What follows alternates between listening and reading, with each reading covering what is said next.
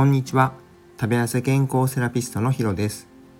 このチャンネルは理学療法士歴20年の医療の知識と自分自身が何度もダイエットに失敗して1年で12キロ痩せてキープしている経験をもとに健康的に食べて痩せられる方法を発信しています。新年明けましておめでとうございます。本年もよろしくお願いいたします。引き続き有益で共感の得られるようなダイエット情報を発信していきたいと思っています。最初に質問なんですけどあなたは今年の目標って立てられましたか？何でもね小さなことでもいいのでまずは目標を決めてみましょう。例えばいつまでに何キロ痩せるとか着れていなかった服が着れるようになるとか毎日食べていたお菓子を減らすとかそれも数をね決めていつまでにとか体重は具体的な数値とかお菓子を減らしたいんだったら2日に1回にするとかただぼんやりと痩せたいなっていうのはなかなか実現しにくいのでしっかりと数値と期限を決めてみましょう。それでできなかったからダメとかじゃなくてできなかったらなぜダメだったのかをしっかり考えて自分でまたこう分析していったらいいと思います。とはいえまあお正月なので今日は皆さんやっぱり美味しくねあの食べたり飲んだりすると思うんですよ。だからまあ無理に新年早々こう厳しくしていくんじゃなくてまあお正月ぐらいはしっかり楽しむってことは大事にしていきましょう。僕も今日は妻の実家に家族で行って、まあ、お昼ご飯とか晩ご飯も呼ばれるようになるので確実に食べ過ぎると思います。今はお酒をちょっと控えてるんですけど美味しいものをいっぱい出されたりとかもう全然動かなくなったらやっぱりね一時的に体重は増えちゃいますよね。まあだからといってそれですぐに太るわけではないのでそれは本当に心配はいらないです。僕自身も食べ過ぎたら1日のうちに12キロぐらい増えることなんて普通にありますし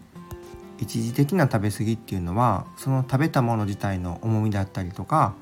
まあ便だったりとかするんですよね。ダイエットの情報でもよく言われてる通り1キロ増えるのには7200キロカロリー必要なんですよね。さすがにそんなには食べないですよね。だから大切なことは食べ過ぎたなと思ってもお正月のこの期間が終わったらすぐに切り替えるっていうことが大事です。まあ年末大晦日からお正月と何日間かね続くことももちろんあるとは思うんですよ。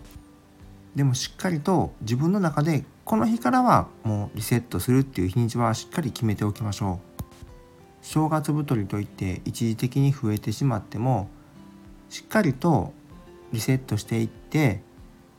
日常生活を戻していったら戻せるんですよね。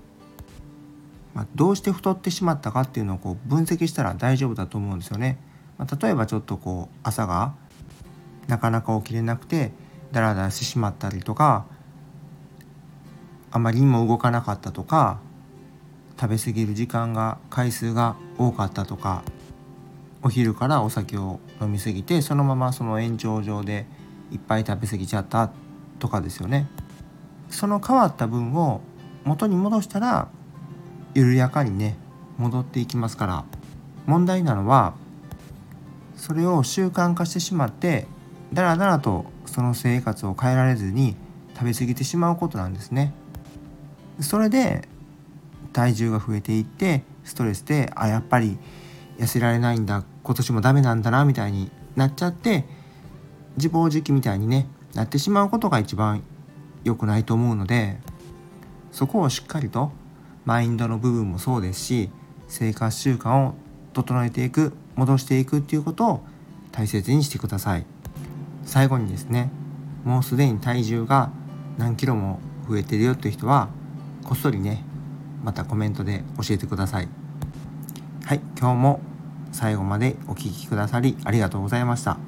これからもダイエットのことや健康について配信を行っていきますので面白かったらいいねためになったと思ったらフォロー質問があれば気軽にコメントをいただけると嬉しいです。それでは今日はこれで失礼します。また明日。